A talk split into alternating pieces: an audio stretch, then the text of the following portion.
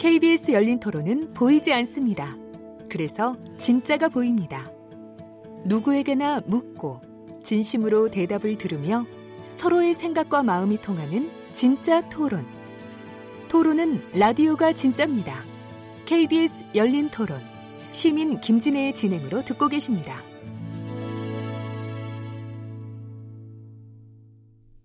네, 3.1절 KBS 열린 토론 진행하고 있습니다. 오늘은 어, 독립운동, 3.1 독립운동과 그리고 독립운동의 숨은 영웅들에 대해서 이제 얘기를 하는데요. 어, 독립기념관 이준식 관장님, 또 조한성 민족문제연구소 선임연구원님, 어, 역사인 연구, 교육연구소의 심용환 소장님 이 세 분과 함께 하고 있는데요. 저희가 저기 일부 끝내면서 유관순 열사를 이제 일단 많이 소개를 드렸고 저는 평소에 하여튼 어, 유관순 너무 유관순 열사 열사에만 집중하다 보니까 다른 여성들을 너무 저 홀대하는 거 아니냐 뭐 이런 생각도 했는데 최근에 알고 보니까는 유관순 열사도 결, 그렇게 대, 대접받는 건 아니다. 대중적인 이미지만 그렇지 실제 수, 유관순 열사의 서훈 등급이 3등급에 불과해서 너무 낮다라는 지적도 있어 왔습니다. 그래서 정부가 이번에 기존 독립운동 유공 외에도 국위 선양이라는 별도 공훈으로 건국 훈장 1등급을 추가 서훈키로 했는데요. 그 서훈 등급이 아니 그러니까 포장 등급이 모두 7등급으로 되어 있습니다. 네. 1등급부터 5등급까지가 훈장이고요. 6등급은 포장, 그리고 7등급은 이제 대통령 표창 이렇게 돼 있는데 다시 이제 훈장, 건국 훈장 또 5등급으로 돼 있는데 1등급이 대한민국장, 2등급이 대통령장, 3등급이 독립장, 네. 4등급이 애국장, 5등급이 애족장 이렇게 돼 있습니다. 어, 사실은 건국훈장 독립장이라는 거는 낮은 훈격은 아닙니다. 아 그런 것 같은데 예. 제가 봐도. 네. 어, 지금 현재 여성 독립운동가로서 받으신 분들이 부- 받으신 분이 남자연 선생인데요. 네네. 남자연 선생이 이제 2등급인 대통령장을 받았고요. 음. 그 외에는 어, 독립장을 받은 여성 독립운동가도 한 10명 남짓밖에 되지 않습니다. 네네. 그러니까 그리고 뭐 나- 전체로 따져서도 어, 어, 대한민국장, 대통령장, 독립장을 받으신 분들 숫자가 그렇게 많은 건 아니기 때문에 어, 결코 낮은 건 아닌데 이제 워낙 유관순이라는 이름이 많이 알려졌기 때문에 글쎄요. 네. 훈격이 낮다고 얘기, 하시는 분들이 있는 것 같고요.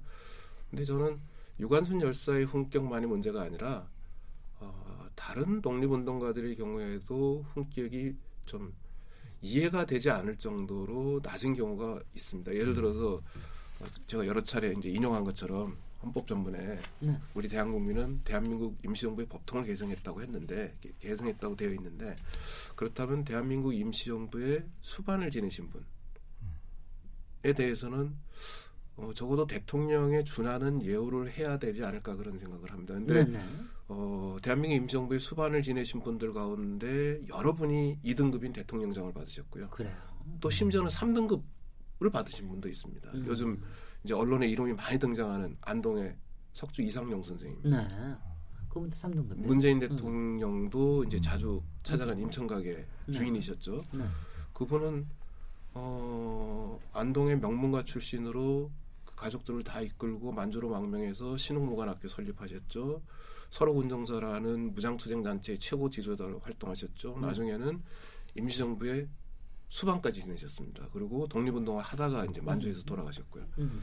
근데 그분도 지금 3, 삼등급 독립장을 받으셨습니다. 네. 그래서 어, 유관순 열사의 훈격만이 문제가 아니라 누가 봐도 납득할 수 없는 낮은 훈격을 받은 독립운동가의 서운 재수적 문제를 논해야 되지 않을까. 네네. 근데 저는 그 생각이 금방 드네요. 만약 그 대한민국 임시정부를 저희가 이번에 100주년 확실하게 이제 못을 박는 건데 또 그렇게 되면 사실은 국가 수반으로서의 그 합당한 예우를 해야 되는 예. 거 아니겠습니까? 그러니까 이제 그런 문제도 분명히 그- 등장할 것 같으네요. 그리고 여성 부분은 진짜 저도 너무 유관순 열사에게 초점이 맞춰지는 게 위험하다고 생각하는 게 네. 아까도 말씀하셨지만 남재현 선생도 사실은 영화 암살의 모델이어서 최근에 조금 알려진 거고 네. 그리고 하다못해 뭐 이팔독립 선언서 같을 때도 보면 뭐 김마리아라든지 네. 황예스도 같은 사람들이 남성 독립운동가 못지않은 활동을 했는데 사실 뭐 잘 모르거든요 일반인들은 네. 그래서 자꾸 그 초점을 단일한 한 명으로 가는 가는 건 위험하다고 생각하고 연구원이 말씀하신 것처럼 좀 기준을 정확히 검토하되 좀 여성 독립운동가들 너무 소외된 부분에 대해서는 한번 재검토를 해서 네. 충분히 그에 합당한 종합적인 좀 배려가 있어야 되지 않을까라는 생각이 드네요. 저는 뭐 완전 찬성합니다. 왜냐하면 왜냐하면 유관순 열사 같은 경우가 어, 만세 운동의 뭐 주역이기도 했지만 사실은 희생자로서 많이 그린 거 아닙니까? 예, 그렇죠. 의절자로서. 맞아요. 근데 우리는 여성을 그런 식으로 그리는 예. 경우가 굉장히 많은데 솔직히는 저도 뭐 암살 보고 처음 알았죠. 그런 여성이 있는지 저- 제가 또 알았겠습니까? 암살 보고 그 전지현 음. 어, 어, 주 주인공이 그 담당했던 그 역할이 남전 선생이었다고 네, 그러더라고요. 네. 그래서 그 다음에 얘기를 찾아보고 그랬습니다. 총을 든 여성 얼마나 멋있습니까? 그리고 그 암살이라는 영화가 사실은 놀라운 게 그 네. 여성이 암살단의 리더를 하는데 네. 그 보는 관객들이 거기에 대해서 아무도 이상하게 생- 않아요. 아무도 이상하게 생각하지 않는 거예요. 말하자면은 그 역사 네. 역사 속의 여성을 바라보는 시각 자체가 이미 100년 전과 지금이 다른 겁니다. 완전히 다른 거예요. 그리고 그런 이제 변화를 이끌어내는데 출발점이 됐다는 게 바로 3.1 운동의 의미인 거죠. 그렇죠. 과장, 과장님께서는 혹시 최근에 종영한 미스터 션샤인 보셨습니까? 예. 션샤인에서 거기서도 여, 여자가 총을 들더군요. 예. 실제로 아마 여성 의병이 있었을 겁니다. 음. 네네. 지금 그 의병 그러면 많이 이제 인용되는 사진이 한 장 있는데요. 그 맥켄지라는 서양 기자가 의병을 취재하면서 찍은 사진인 사진으로 알려져 있는데 네. 그 사진에 보- 그 사진에 대한 구체적인 설명은 없습니다. 네. 근데 그 중에 한 명 유난히 키- 키가 작은 사람이 한 명 있어요. 아, 음. 그래서 아, 많은 그분이- 사람들이 그 아마 여성일 거라고 짐작을 합니다. 아. 다른 부가 설명이 없어서 아. 남자인지 여자인지 확정을 할 수 없지만 유난히 키가 작은 인물이 한 명 있거든요. 네. 그래서 이거는 여성일 가능성이 크다고 얘기하는데 실제로 아마 코에신 아니야? 코에신인 것 같은데. 여, 여성 의병도 네. 있었을 것 같고요. 그 다음에 여성 독립군도 있었습니다. 네. 그 어, 나중에 평양에서 노동운동하다가 이제 순국하신 강주령이라는 분이 있는데요. 네. 이거는 이제 우리 노동운동 역사에서 최초로 고공농성을 한 분으로 많이 알려졌, 알려졌는데 이 강주령이라는 분이 어, 당시 잡지하고 인터뷰한 내용을 보면은 남편과 가, 남편과 같이 독립군에서 활동했다고 이렇게 음흠. 얘기를 했어요. 음. 근데 물론 이런 여성 독립군에 대한 기록은 남아 있지 않죠. 네. 그러니까 기록은 확인되지 않지만 분명히 여성 독립군도 있었을 것이고 음. 그런 어, 그 여성들의 활동이 기반이 돼서 1940년 한국 광복군이 출범할 때 네. 당당히 여성이 남성과 같이 군복을 입고 네. 광복군에 입대할 수 있었던 거죠. 음, 그랬을 것 같아요. 아 그리고 네. 여 여성들이 총에 대한 접근성만 있으면은 총 쏘기가 훨씬 좋잖아요. 우리가 칼 들고 싸울 수 있는 것도 아니고 네, 총으로 한 방에 끝내줘야죠. 그래서 충분히 가능성이 있었을 수 있었다. 저는 뭐 그런 생각이 확실하게 들고요. 그 저 근데 그 근데 제가 또 하나 유관순 열사에 대해서 제가 좀 약간 좀 속상하게 생각을 하는 거는 당시에요. 그3.1 운동 했을 때 여성들끼리 저기 만세 운동한 사람도 많았거든요. 그러니까 예. 가령 그 해오아들 기생들 모여서 한 네. 아까 사진 보니까 수원이라고 그러던데 뭐 진주에서도 그렇고 네. 이런 것도 있고 여학생들도 있고요. 네. 근데 유관순 열사에 대해서는 당시에 그 이른바 세스터후드 그 저 다른 여성들하고 어떤 이렇게 연대를 했는지 이런 게 별로 기록에 별로 없는 것 같더라고요. 이화여고 이화학당 같은 경우에는 그 3월 1일 날은 못 나오고 시위를 안에서 했어요 학교 네. 안에서 그렇지만 3월 5일에는 다 같이 나왔거든요. 음흠. 그 시위에 아마도 그 유관순 열사와 다른 그 친구들이. 네, 네. 다 같이 했을 가능성이 높고요. 네. 그리고 이제 그날 또 집신 신고 막 그렇게 달려가서 네. 했다고 합니다. 그러니까 예, 집신이 편했던 거죠 달리기가. 음. 그렇죠. 네, 네, 네. 그러니까 편한 신을 신고 않고. 편한 네. 신을 신고. 이렇게 하- 여학생들이 다 같이 가가지고 네. 이렇게 독립운동 한 게 확실한 거고요. 네. 그 다음에 이때 유관순 열사는 여기서 끝나지 않고 고향으로 내려가서 그렇죠. 그 고향에서 붙잡히신 거잖아요. 활동을 하시다가 음. 그렇고 또 감옥으로 와서는 감옥에서 또 다 만나요. 네. 그 이화 학당 학생들을 만나서 음. 그렇기 때문에 감옥 안에서 또 만세도 부르고 네. 그렇게 되는 거거든요. 네. 그러니까 그런 좀 스토리텔링을 좀 이제는 유관순이면 딱 유관순 이렇게 하지 말고 글쎄요. 그 주변에 이렇게 좀 다양하게 하면 좋을 텐데 네. 그 유관순 열사 같은 경우에 신문 기록이나 이런 게 잘 안 남아 있어요. 음. 그러니까 네. 구체적으로 이분이 어떤 생각을 했고 음. 어떤 어떤 활동을 했는지를 밝힐 수 있는 자료가 없어서 음. 그 다른 주변 분들 있는 자료가 있는 분들을 좀 찾아내서 음. 그렇게 좀 연결하면서 음. 그렇게 좀 풍부하게 그려낼 수 있으면 좋겠어요. 아 저도 그게 굉장히 필요한 것 같은 게 가령 저희가 어, 위안부 같은 경우에도 몇 인물만 한 게 아니라 나중에는 이게 연대가 예. 이루어지고 나니까 이 사람들의 뭐 실상도 훨씬 더 알려지고 이분들이 얘기하시는 것도 이제 파워도 훨씬 더 커, 커지고 그러잖아요. 그러니까 그런 것들이 좀 필요한 것 같아요. 그저 이제 여기서 만사열전 만드신 네. 어 우리 조한성 연구 연구원께서는 이렇게 이거를 이런 거 쭉 연구하시다 보면은 어, 뭐 있잖아요. 가, 갑자기 막 가슴이 막 울컥 울컥하고 막 눈물 막 떨어질 것 같고 막 이런 그렇죠. 그런 인물 만날 때 있으시죠. 그렇죠. 좀그 중에서 만사열전 중에서 어떤 분 좀 소개해 주실 만한 분이 어떤 분이 아. 있으십니까? 네. 그 여성 아니어도 될까요? 그런 아, 제가- 여성 여성 아니어도 되는데요. 거기 네. 뭐 약간의 뭐 love, love story도 껴- 껴주시면 좋습니다. 제가, 제가 그 준비하는 동- 동안에 예, 예. 잠깐 먼저 얘기하시면 한- 윤희석 그 과장님. 1919년으로부터 네. 11년 건너뛰어서요. 1930년 얘기를 한번 해보겠습니다. 그 1929년 11월 달에 광주 항일 학생 운동이 일어나지 않습니까? 네. 이름에서 알 수 있는 것처럼 처음 광주에서 시작되거든요. 근데 바로 이제 전국으로 확산돼 가지고 어, 1929년 11월 어, 1929년 말에 서울에서도 한번 커다란 이제 연합 시위가 벌어지고요. 1930년대 초에도 또 한 번 서울에서 큰 연합 시위가 벌어지는데 이때 두 번째 서울에서 연합 시위를 뭐라고 부르냐면 여학생 시위라고 부릅니다. 음. 어, 서울에 있는 여학생들이 연합해서 시위를 주도해요. 네. 여학생들끼리 자기들끼리 연락해가지고 시위 벌이자 그래가지고 시위를 벌이거든요. 그러니까 네. 어, 1919년 당시에는 사실은 여학 생들끼리의 연합은 아니었는데 음. 여학교끼리 연합은 아니었는데 이제 10년이라는 시간이 지나니까 이제 여학생들끼리도 연합을 해서 시위를 벌일 정도의 변화가 일어났다는 거죠. 네, 네. 그만큼 이제 10년 동안 10년 동안의 기간을 통해서 네. 어, 여성들의 의식 또는 네. 그 여성 그런 의식을 바탕으로 한 독립운동이 음흠. 그만큼 발전했음을 보여주는 굉장히 중요한 사건이 1930년대 초, 1930년대 서울 여학생 시위 사건입니다. 네, 네. 학생들도 늘어났을 테고 네. 또 네. 서로 간에 의식도 훨씬 더 많이 네. 발전이 됐을 테고요. 그 당시 네. 초기 기록 보면 다 뭐 대화 학당에 몇백 명다 네. 이런 식으로 기술이 되고 네. 잡혀온 사람도 사실은 그 유관순 열사 혼자 잡혀온 건 아니고 네. 여러- 잡혀오고 네, 네. 다 수감 카드 있었기 때문에 약간 이게 지금 시선 교정 확실히 좀 필요한 것 같네요. 글쎄 말이죠. 네. 네. 그 여성으로 네. 여성으로 굴러 지금 열심히 설립이 바꾸신 거예요? 네, 준비를 해왔는데 네. 네.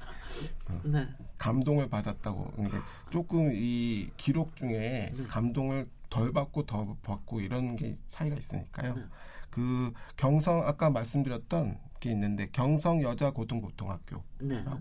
그 수재들이 다니는 학교예요. 근데 거기에 최정숙, 최은희라는 음. 두 분이 그 지도했다고 그래가지고 네. 붙잡혀서 거꾸로 치르셨는데 이분들이 그 남자 연락을 받았대요.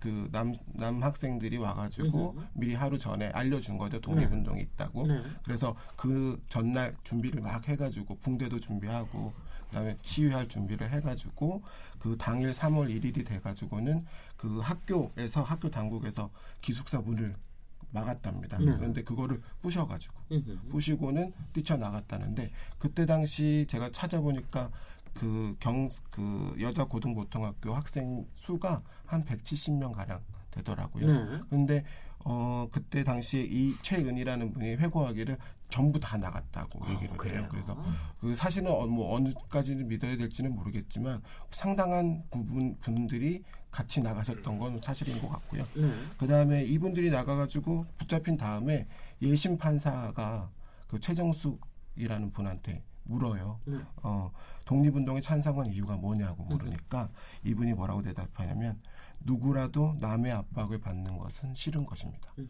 라고 대답을 했고요. 음. 조선도 자유의 나라가 되고 싶어서 독립을 원하는 것입니다. 이렇게 좀 뜨거운 말을 했거든요. 음. 그래서 이분은 또 어, 개인적으로는 아버지가 친일파예요. 군수예요, 군수. 네. 어, 군수인데, 군수면 네. 정말 네, 네. 박천이라는 집의 군수인데, 어, 그러니까 제주도 분이거든요, 이분이. 어, 그런데 아버님이 끝까지 계속 친일을 유지하시더라고요, 보니까 네. 뒷바라지 또 하더라고요. 그런데 이분이 그 아버지의 뜻을 거스르고 이렇게 네. 독립운동을 어. 하고 네. 자기 의지에 맞춰서 신여성으로 살아가고 그런 네. 모습이에요. 그래서 굉장히 당당하게 네. 사셨던 분이고요. 최은희라는 분은 이, 이 시위에서 풀려난 다음에 또 고향으로 내려가가지고 똑같아요. 제주도에 유관- 가세요? 네, 유관순 열사하고 똑같아요. 어허. 이분은 황해도 분이에요. 나 황해도 네. 백천이라는 곳에 가가지고 네. 그 오빠하고 같이 또 시위를 막 해요. 음. 그래서 거기서 또 붙잡혀가지고 체포당해서 구속당하고 그러거든요. 네. 그러니까 이한 번 데워진 그 뜨거운 가슴이 네. 이 계속 그 유지가 돼서 고향에서도 시위를 하는 그래서 유관순 열사하고 굉장히 유사한 형태의 모습을 보여요. 아니 그럼 이분도 옥사하셨어요? 네 감옥에 사셨죠. 어, 옥사 하셨어요. 아, 옥사는 안 하셨어요. 옥사 하시고 네. 그 다음에는 혹시 그 다음 행적을 아십니까? 그 다음에 이제 조선일보 여자 기자, 여성 어. 기자가 됐습니다. 우리나라 최초의 여기자라고 여기자라고. 불리는. 아그 최은희 예. 여, 최은희 예. 기자님 얘기하는 거예요? 예, 독립유공자세요. 아, 우리 우- 아 우리가 최은희 기자님은 저- 여기자로 여기자 1호로 예, 많이 알려져 예, 있죠. 예, 아 네. 그분이시군요. 예. 어 뜨거운 가슴을 결국은 언론이 되셔가지고 그래, 그래서. 그 최은희 선생의 유품을 어, 독립기념관에서 기증받았습니다. 네. 독립유공자시기 때문에. 네. 아 그러셨군요. 어. 네.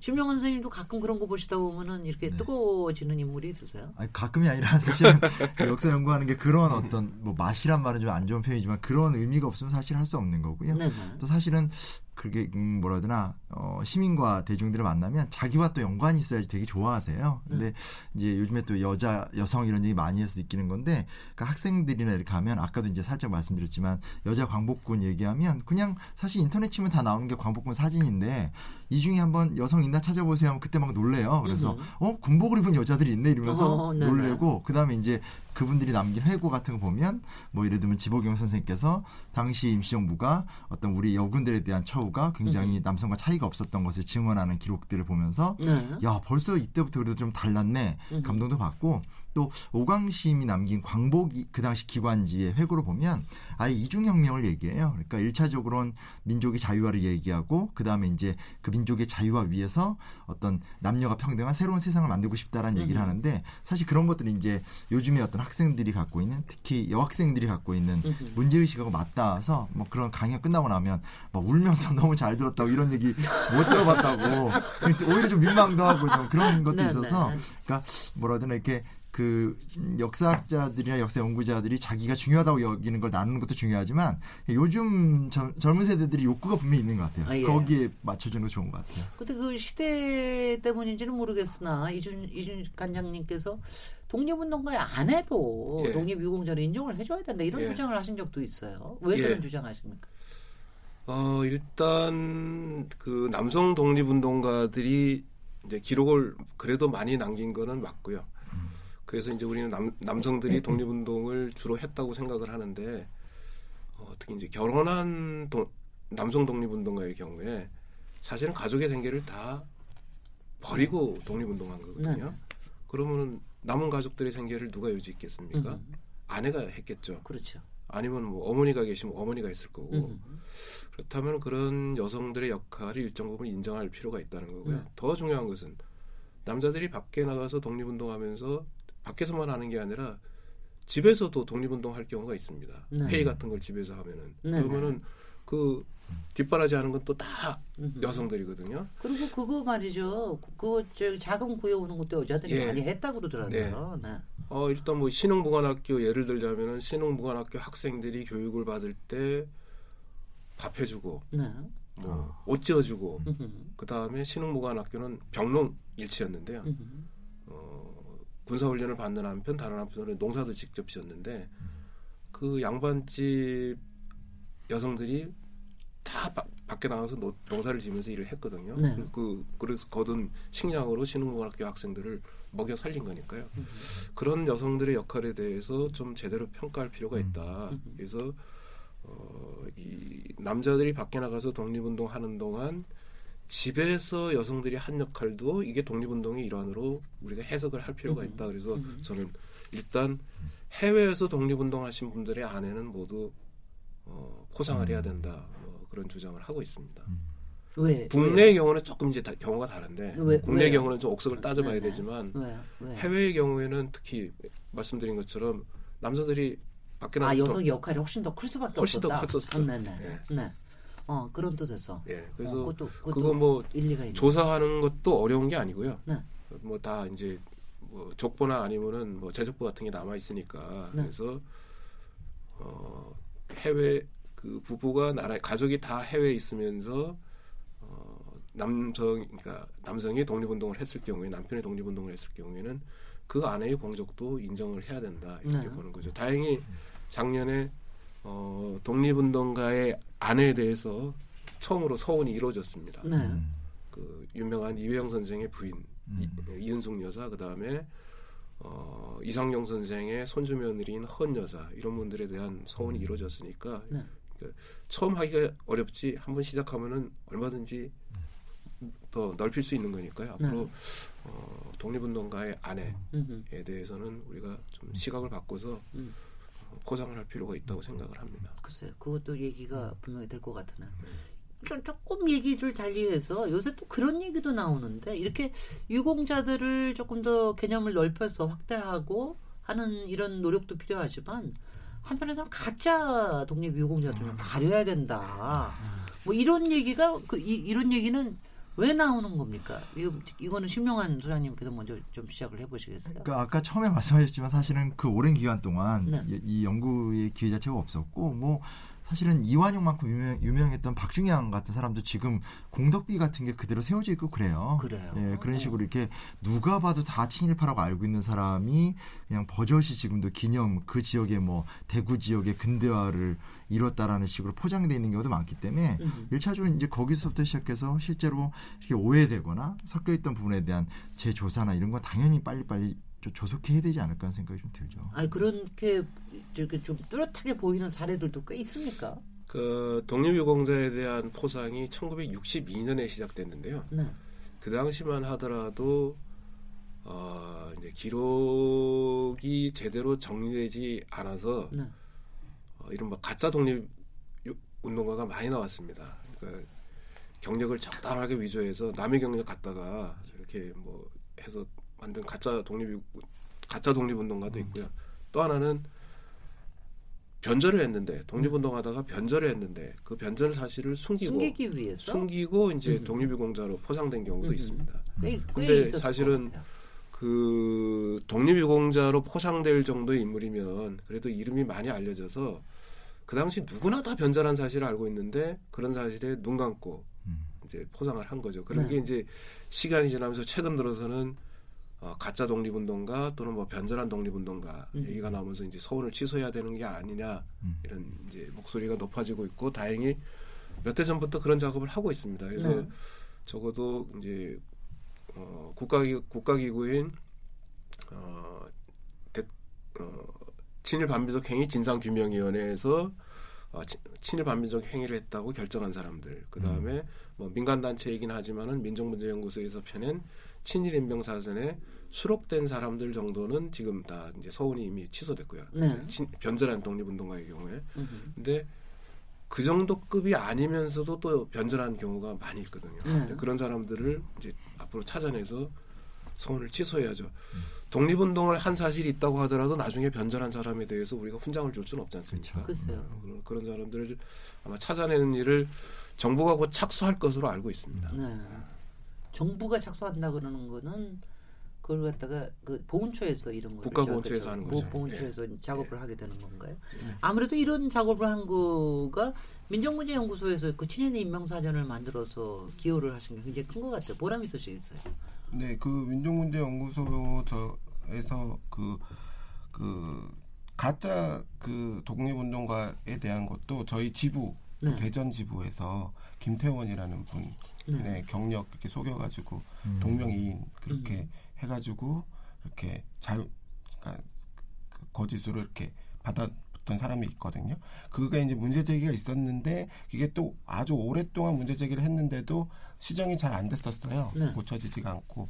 그러니까 좀 이런 문제가 제기가 됐을 때는 좀 더 유연하게 음. 좀 빠르게 대응할 필요가 있지 않나 하는 생각이 좀 들고요.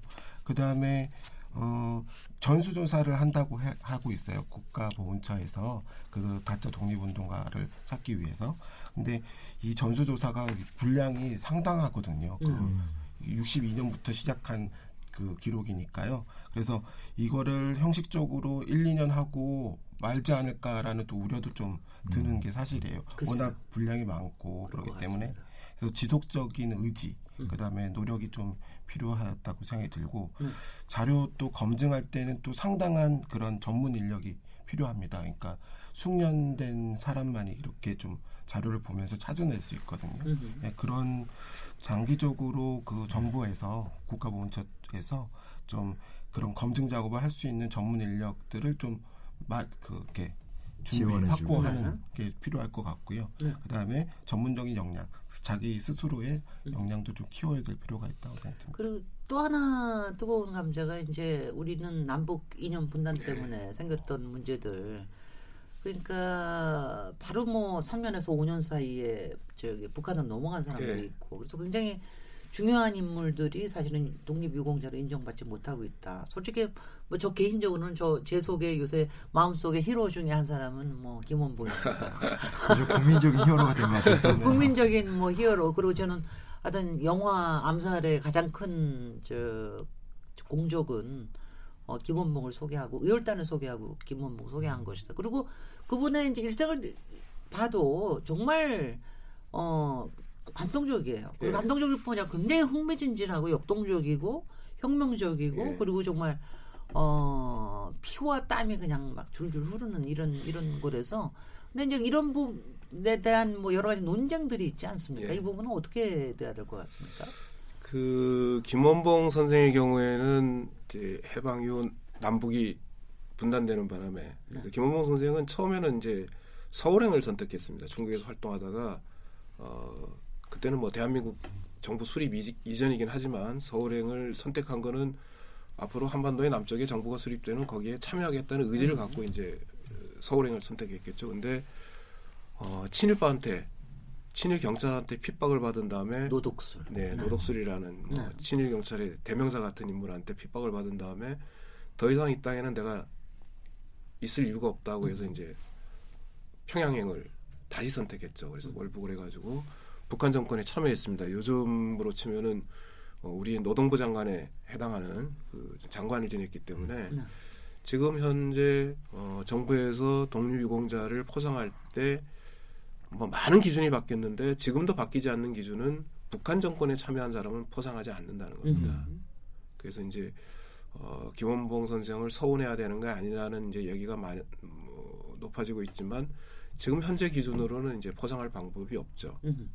어, 이건 뭐 그냥 그 포상하는 것이 아니라 이 광고 훈장을 수여할 때는 상훈법에 따라서 수여를 해야 되는데요. 네. 상훈법 자체에 어, 북한 정권에 참여한 사람들은 그 서원을 할- 훈장을 줄 수 없게 돼 있어서 결코 쉽지 않은 문제라고 생각을 하고요. 네. 그나마 다행인 것은 암살이나 밀정이라는 영화를 통해서 김원봉 선생이 역사적으로는 복권이 됐다. 네. 그동안 아- 별로 관심을 안 갖고 있던 대상에서 이제는 많은 사람들이 관심을 갖고 이제는 김원봉 선생을 서운해야 된다는 목소리가 나올 정도로 이미 역사적으로는 복권이 된 거다. 어, 그렇다면은 김원봉 선생에 대한 서운은 너무 서두르지 말고 네, 네. 어, 이 남북 관계가 진전되는 것을 봐서 어, 좀 논의하는 게 좋겠다는 그런 생각을 그런 합니다. 생각도 근데 어떻습니까? 북한에서도 나름대로 우리, 우리와 같은 독립 유공자 같은 그런 소훈 제도나 이런 게 있나요? 없습니다. 없어요. 예, 없고 대신에 북한은 오직 김일성 애- 애국 열사랑이라는 음. 걸 만들어서요. 네. 어, 독립운동 하신 분들 또는 애- 그냥 조금 어, 독립운동 하신 분들하고 같이 묻어 있기는 안타까운 이광수 같은 친일파도 거기 묻혀 있어서 그렇긴 어. 하지만 애국 열사랑이라는데 모시는 게 독립운동 하신 분들에 대한 최고, 최고의 예우고요. 아 그래요. 예. 그- 아니 근데 그럴 수는 있겠어요. 그러니까 그- 주로 납북되신 분들이 거기 묻혀 있습니다. 네. 아니 근데 왜 그러냐면 그 다음에 네. 사실 숙청의 대상 중에 한 네. 사람들이 그래서 이 김원봉 선생의 경우에는 같이 했던 사람들이 많잖아요. 김원봉 선생이 가- 선생 같은 경우에는 그렇게 나- 남쪽에서도 잊혀진 인물- 인물이 됐지만 북쪽에서도 숙청이 됐거든요. 글쎄 말이죠. 그래서 어쨌거나 북쪽에서는 지금 숙청된 인물에 대한 역사적 복권은 꿈도 꿀 수 없는 일이어서요. 네. 그래서 어, 이 김원봉, 김원봉 선생의 서원은 현재 남북 관계 상황으로 봐서는 굉장히 미묘한 네. 아, 문제라고 생각을 합니다. 그래서 좀 장기적으로 검토하는 것이 바람직하다 뭐 그렇게 보입니다. 하나 좀 기억해 주셔야 되는 거니까 네, 네. 이제 결과적으로 이건 현재의 문제고 음. 뭐 김원봉 선생도 이제 그때 아주 뛰어났던 항일 투사였고 음. 또 사실은 그때 시절에는 이제 어떤 이념적 선택이라는 것이 또 자유로웠고 변화되는 과정이 있었다는 걸 좀 염두에 두고 그러니까 지금의 서울 문제야 뭐 현재 네, 네. 문제지만 적어도 김원봉이라는 존재가 조금 더 좌익적으로 조금 더 우익적으로 가는 인생의 여정이 있고 음. 뭐 이회영 선생 신흥무관학교를 세운 이회영 선생도 아나키즘에 귀결된다라든지 예, 예. 혹은 심지어 초기 김구와 막 어떤 충칭에서의 김구 주석의 또 어떤 이념적 사회사상적 방향성이 다르거든요. 그래서 글쎄요. 그런 어떤 다양한 어떤 생각의 변화 이런 것들이 있었다는 것 정도만 지금 좀 인정해 주기만 해도 네. 조금은 좀 그 문제를 감정적이거나 정치적으로 안 받아들일 수 있지 않을까 이런 정도는 좀 말씀드리고 싶습니다. 네 네. 예. 그럴, 그럴 것 같습니다. 저희 잠시 쉬었다가 이제 어, 이 의미를 어떻게 앞으로 또 개성을 해나가야 될지 뭐이 부분에 대해서 어, 토론을 이어가도록 하겠습니다. 지금 여러분께서는 KBS 열린 토론 시민 김진애와 함께하고 계십니다. 라디오 토론이 진짜입니다. 묻는다, 듣는다, 통한다. KBS 열린 토론. 시민 김진애의 진행으로 듣고 계십니다.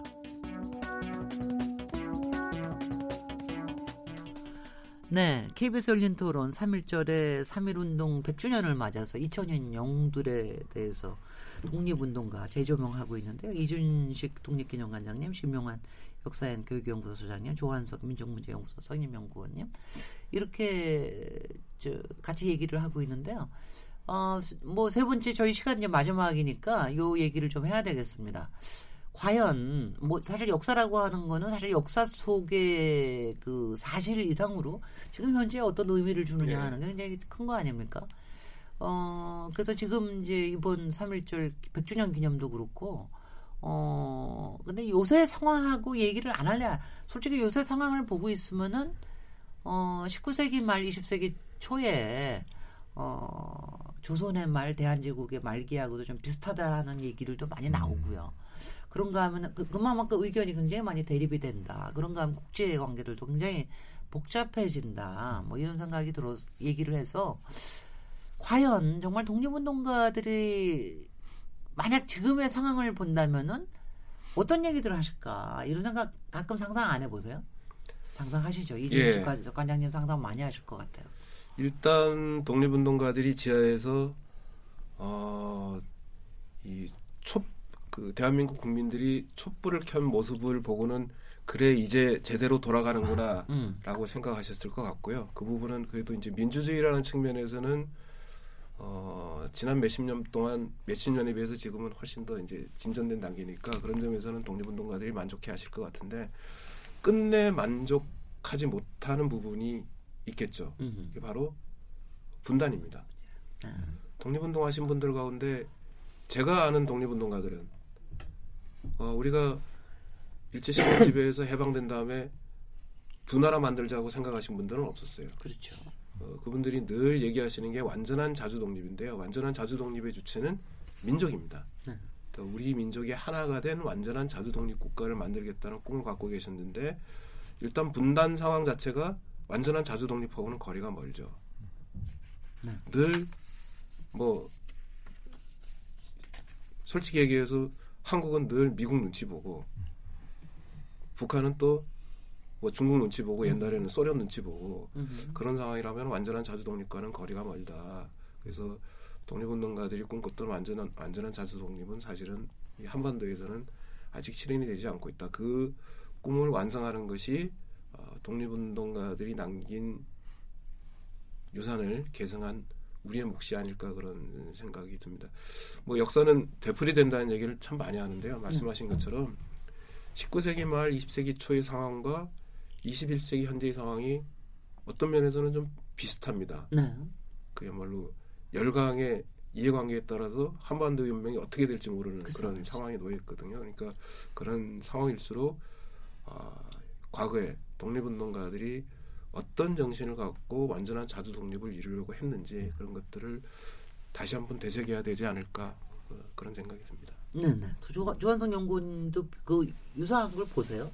다- 그 당시의 상황. 아니, 저는 솔직히는 그, 그 드라마 미스터 션샤인에 제가 그거 보고서 아 정말 뭐 피가 끓는 순간이 한두 번이 아니지만 그 열강에 친구들 다 모여가지고 거기는 뭐 여섯 개인지 뭔지 하여튼 간에 온갖 국가들 다 모여가지고 네. 우리나라 난도질을 하잖아요. 근데 그걸 그걸 표현하는 방식이 저는 그걸 고해신이 그걸 표현하는 방식이 그러니까 지금은 전쟁이 있는 건 아니지만 우리 조선이 평화롭게 찢어 발겨지고 있다 이 표현을 하는데 정말 그 심정이 이해가 되더라고요. 근데 요새도 지금 우리의 외교 상태나 이런 것들 보면은 우리나라에서 외교에서의 문제 이상으로 우리나라 안에서 의견들이 굉장히 이렇게 정말 찢어 발겨지는 경우가를 많이 보지 않습니까?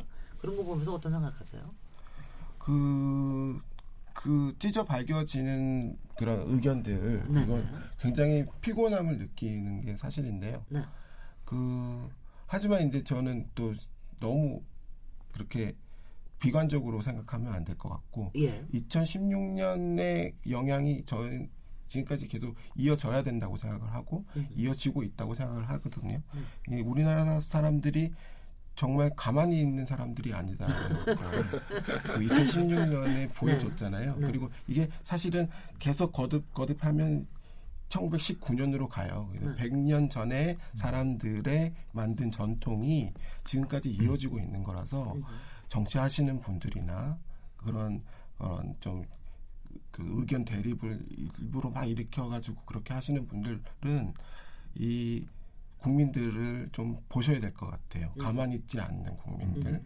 분명히 이게 10년, 20년 계속 반복돼 왔거든요. 네. 그 19년에 그리고 29년에 광주 학생 운동, 그다음에 45년 있었고, 그다음에 60년, 음흠. 그다음에 80년 음흠. 광주 민주화 운동, 그다음에 87년, 음. 그리고 촛불이란 말이죠. 음흠. 20년 길어봤자 30년이 안 돼요. 20년 이상은 못 네, 참는다. 네. 못 참는다. 정말 잘 해야만 네. 그 참을 수 있는 겁니다. 네. 그러니까 그런 역사가 있기 때문에 네. 어 뭐냐면 잘 하셨으면 좋겠다는 생각 들고 네, 네. 네, 국민들이 가만히 있지 않을 거다라고 봅니다. 심용환 소장님도 아무래도 그 저 대중 강연들 많이 하시고 그러다 네, 네. 보면 역사 얘기하면서 지금의 상황하고 조심스러우시겠으나. 이 아무래도 뭐 데뷔를 하면서 예시- 얘기를 하시게 되시죠. 네네. 아, 그건 뭐 그렇게 안 하면 재미가 없고요. 재미가 없 재미가 없어서. 그러니까 오늘 자기들의 문제의식과 연결되지 않는 역사는 의미가 없다는 게 좀 마땅하다 생각하고요. 그리고 이렇게 선생님들께서 이제 좀 국제적인 얘기를 하셨다면 저는 그냥 떠오르는 건 그러니까 음, 우리가 막 임시 독립운동가들끼리 많이 싸웠다 이 얘기도 많이 하지만 또 네. 많이 연합을 하면서 나중에 충칭에서 임시정부를 만드는데 네. 거기서 이제 발표했던 게 대한민국 건국강령이라는 게 있거든요. 네. 근데 그 건국강령을 보면 실제로 이미 70년 전에 어떤 노동 요즘으로 말하면 노동삼권, 사회복지, 여성의 평등 같은 가치가 다 어떤 그 건국강령의 전문에 담겨져 있어요. 네. 그리고 오늘 관장님 나오셨지만 나중에 이제 지청천 선생님께서 우리나라 초대 국회의원 되셨었을 때도 본회의장에서 왜 우리가 우리는 당연히 민주공화국인데 정치적이고 정치적 민주주의를 하는 이상에는 경제사회적 민주주의도 해야 된다라는 연설도 다 하셨거든요. 그래서 그런 걸 생각하면 독립운동가들이 꿈꿨던 방향성 속에서는 민주공화국이라는 포괄적 방향도 있지만 그 안에서 우리가 나라를 세운다면 정말로 균등하고 전 국민 들이 함께 행복하게 살 수 있는 어떤 좀 제대로 된 사회에 대한 열망이 있었다는 거. 그걸 생각하면 지금 미투나 노동운동이나 여러 가지 우리 내적인 사회 이슈들이 있잖아요. 젠트리피케이션 이런 것들도 사실은 독립운동가들을 생각하면 우리가 더 열심히 노력해서 더좀 음흠. 좋은 사회를 만들어야 되지 않을까 이런 생각도 해보게 됩니다. 네, 그게 우리가 이제 크게 얘기하면 그런데 여전히 이게 뭐 일부 정치 세력뿐만이 아니라 아직도 사실 뭐 건국절 논란도 예. 있고요. 그 다음에 임시정부의 의미를 부정하는 또 그런 예. 인식도 있고 지금도 또 대외 관계에서 굉장히 다른 생각들 그래서 이른바 뭐 친일의 잔재가 여전히 남아 있는 거 아니냐라고 하는 뭐 이런 또 의심이 있기도 하고 이런 것들 보시면서 어떻게 생각하세요? 어. 중간에 말씀드린 것처럼 이게 사실은 해방된 다음에 그 독립 운동 독립 정신을 갖다가 제대로 개성을 못 해가지고 네. 몇십 년 동안 참 많이 비비 꼬였습니다. 네. 그 그러는 사이에 우리 사회 일부에서 참 독버섯처럼 자라난 뭐 세력이 있어가지고 이상한 얘기를 많이 하는 것 같습니다. 네. 뭐 예를 들면 뭐 어, 대한민국은 독립운동과 무관하다. 음. 독립운동이 대한민국 세워지는데 기여한 바가 뭐 있냐 이런 음흠. 얘기까지 하고요. 독립운동은 아 대한민국은 독립운동 때문에 세워진 나라가 아니라 음. 어, 해방 이후에 친일파가 주도한 건국운동을 통해서 세워진 나라다. 뭐 그래서 어 그렇게까지 예. 건국훈장은 독립운동가들한테 줄 게 아니라 음. 건국운동한 사람들한테 줘야 된다. 왜 독립운동한 동, 건국과 대한민국 건국과 무관한 독립운동가들한테 건국훈장 주냐 뭐 이런 얘기까지 하거든요. 음. 어, 근데 안타깝게도 그런 사람들의 목소리가 없어지진 않습니다. 네. 아직도 뭐 그 목소리를 내고 특히 이제 인터넷 같은 인터넷 같은 데 들어가 보면은 그런 목소리를 내는 사람들이 더 활개를 치고 있습니다. 그래서 네. 안타까운데 근데 분명한 거는 어 이건 이런 이야기는 대한민국 헌법 정신과 맞지 않는다는 겁니다. 음. 헌법 전문에 3.1 운동으로 건립된 대한민국 임시정부의 법통을 우리 대한국민이 개정했다고 돼 있는데 그 3.1 운동으로 건립된 대한민국 임시정부의 법통이라는 것은 넓게 보면 바로 독립운동인 거거든요. 우리가 독립운동을 계승한 존재인데 스스로 독립운동을 부정한다는 건 있을 수가 없고요. 네. 또 하나 덧붙여서 말씀드리자면은 그니까 심영환 소장님도 얘기했지만은 그 독립운동의 긴 과정을 보면은 어, 연대와 통합을 이뤄나가는 과정입니다. 그러니까 독립운동가들도 생각이 다 다르, 다르죠. 다 다른 생각을 갖고 있습니다. 그런데 그런 생각의 차이를 줄여서 결국에는 한 목소리를 내는 과정이 바로 독립운동이었거든요. 음. 그걸 잘 보여주는 게 어, 대한민국 임시정부입니다. 대한민국 임시정부는 출범할 때 좌우 합작으로 출범했다가 좌우 합작이 깨져서 우파만의 정부로 운영이 되다가 충칭에 가서 다시 한번 좌우 합작을 이루는데요. 음흠. 임시정부가 가장 활발하게 활동했던 때가 바로 합작을 이뤘을 때입니다. 네. 그래서 그런 합작의 정신, 음. 우리가 독립을 위해서는 이념과 노선의 차이를 뛰어넘어서 손을 잡자는 그 정신을 지금 우리가 좀 제대로 계승해야 되지 않을까. 음. 어, 한반도의 운명이 어떻게 바뀔지 모르는 이런 상황에서 왜 자꾸 다른 목소리를 내려고 하는지 좀 우려스럽습니다. 네. 별로 저기 뭐야 세게 얘기 안 하시는 것 같아 이 부분에 대해서는 우리 저기 조인 조한성 연구원님은 세게 얘기 안 하시는 것 같아요. 아 제가요? 네네. 그냥 뭐 뭐냐면 글쎄요 저 저는 하든 간에 요 요즘에 수시로 그- 그냥 욕설이 나오려고 그럴 때가 꽤 있습니다. 그 꽤, 꽤 열심히 참아야 되는데 어떤 발언들 듣고 있으면은 아 속이 들끓던 적이 한두 번이 아니거든요. 그런데 이제 이렇게 보면은 아니 왜냐하면 이 역사라는 게요. 사실 보면은 이렇게 다 계획한 대로 되는 게 아니라 정말 어떨 때 스- 정말 우연히 생기는 그 기회를 어떻게 잡느냐에 따라서 굉장히 달라질 것 같은데 그거를 갖다 잡으려고 그러면 하여튼 그래도 나름대로는 좀 이제 큰 말하자면 가치를 가지고 있- 좀 공유하고 있어야 되는 게 있는 것 같은데 왜 그렇지 못할까? 왜 그렇지 못할까? 이런 거에 대해서 굉장히 분노를 느낄 때가 꽤 있거든요. 우리 저기 조한성 연, 연구원님은 욕설 나올 때 나 하시고 싶을 때 없으신 모양이에요. 아니 저도 있는데요. 맨날 하고 계시나요 이미? 어, 저희야 뭐 네. 좀, 어, 하고 있는데 그러시군요. 어, 일단 희- 아까 얘기한 거는 희망을 좀 더 강조하고 싶었던 거고요. 네. 어, 지- 지금 상황에서 그 관장님 말씀하셨듯이 이 독립운동 세력들을 제거하겠다는 생각, 어.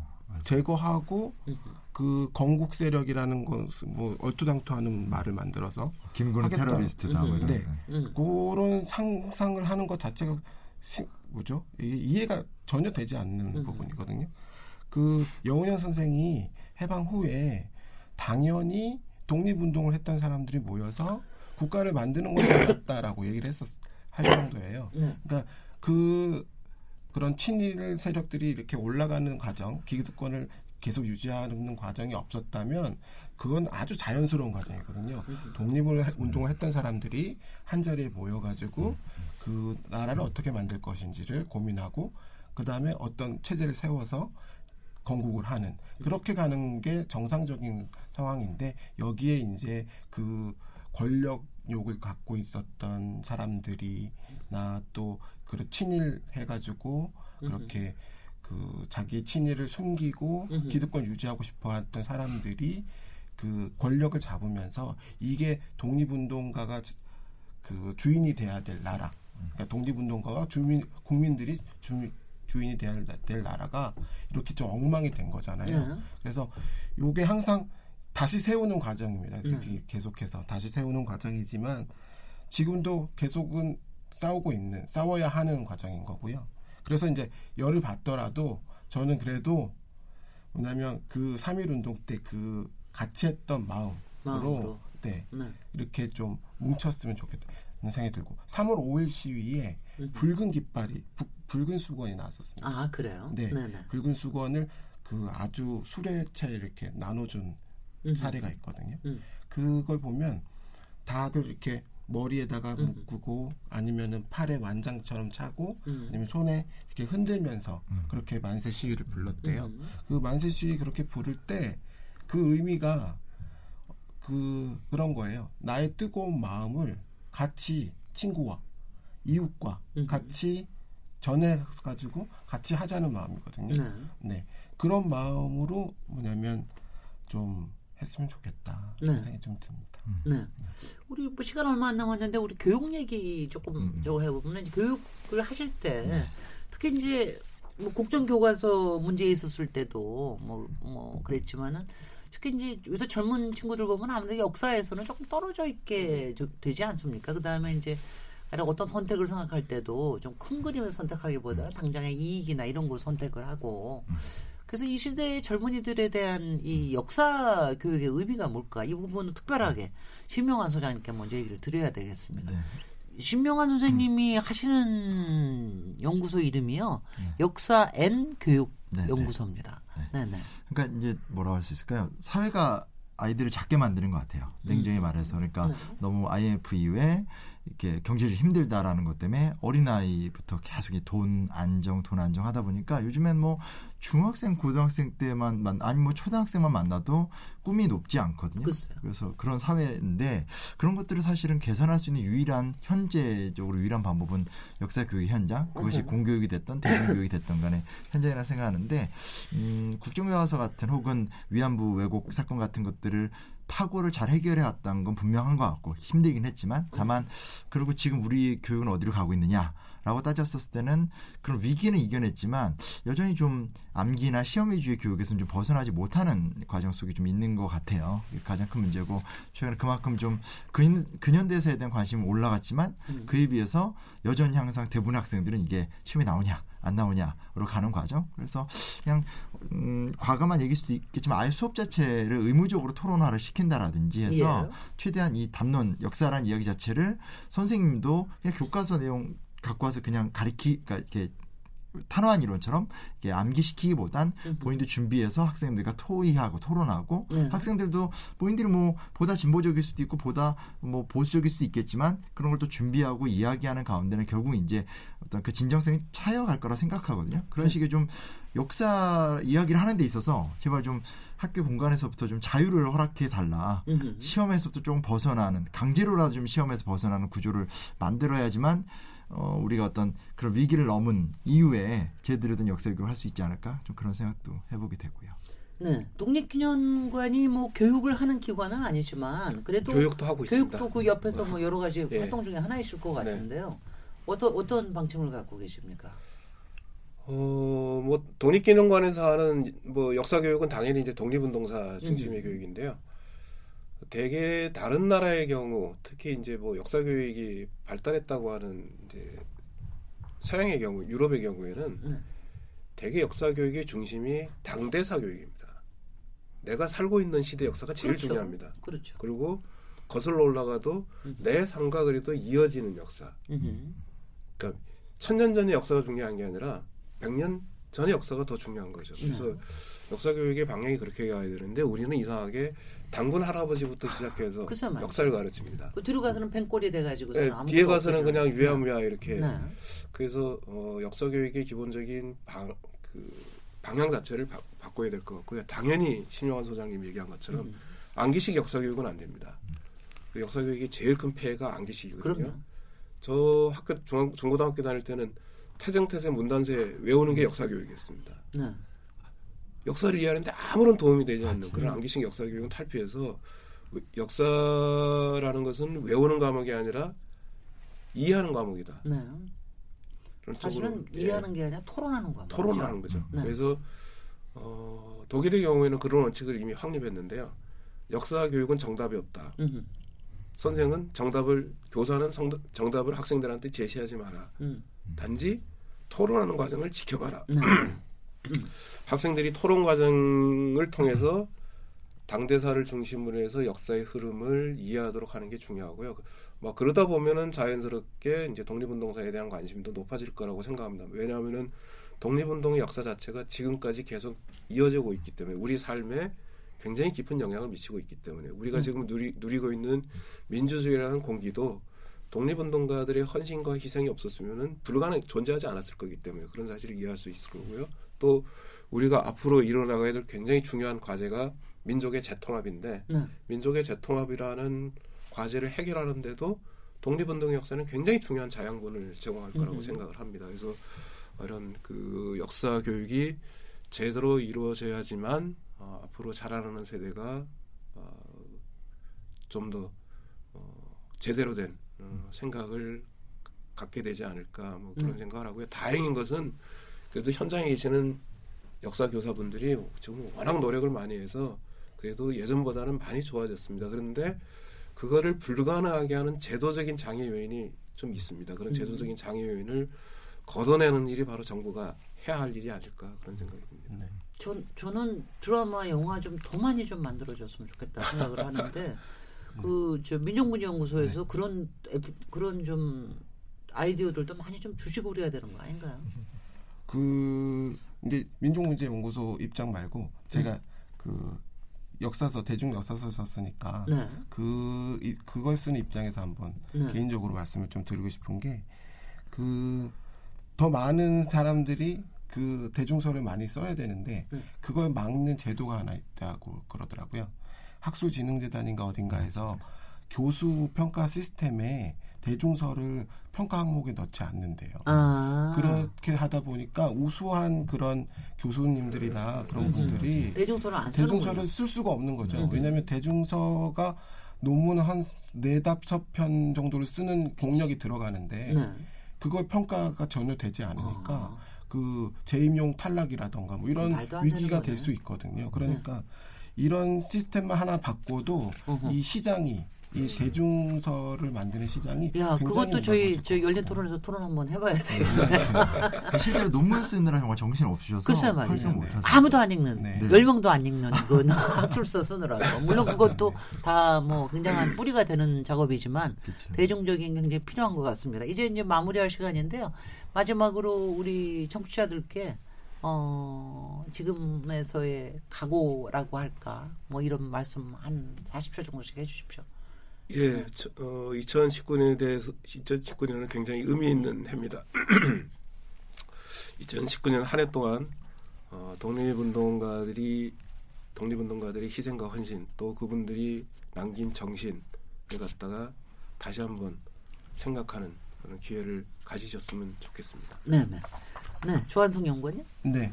아까도 말씀드렸었는데 어, 우리나라 사람은 가만히 있는 역사를 만드는 게 아니라 뭐 알아, 알고 알았습니다. 네. 확실히 알았습니다. 네, 네. 계속 저항하는 역사를 만들어 왔거든요. 네. 그리고 그 시작에 3.1 운동이 있었고 음흠. 그렇기 때문에 어, 그런 점을 잘 생각해서 이런 전통은 계속 좋은 전통으로 유지했으면 좋겠고요. 그 다음에 정치하시는 분이나 기득권 갖고 계신 분들은 어, 조심하셨으면 좋겠고요. 심영환 소장님. 네.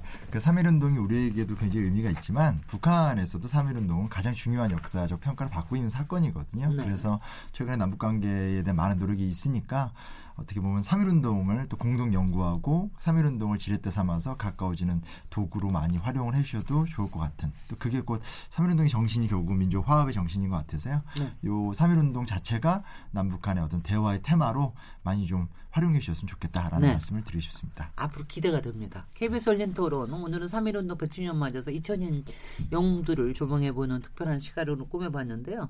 어려운 걸음 해주신 이준식 독립기념관장님 또 심용환 역사연연구 교육연구소 소장님 조한성 민족문제연구소 선임연구원님 오늘 세 분께 감사드리고요. 다음 주일은 제가 휴가를 받아서 저희가 그, 그, 뭐 일주일 동안 잘 책 많이 쓰고 그 다음 주일에 돌아오도록 하겠습니다. 감사합니다.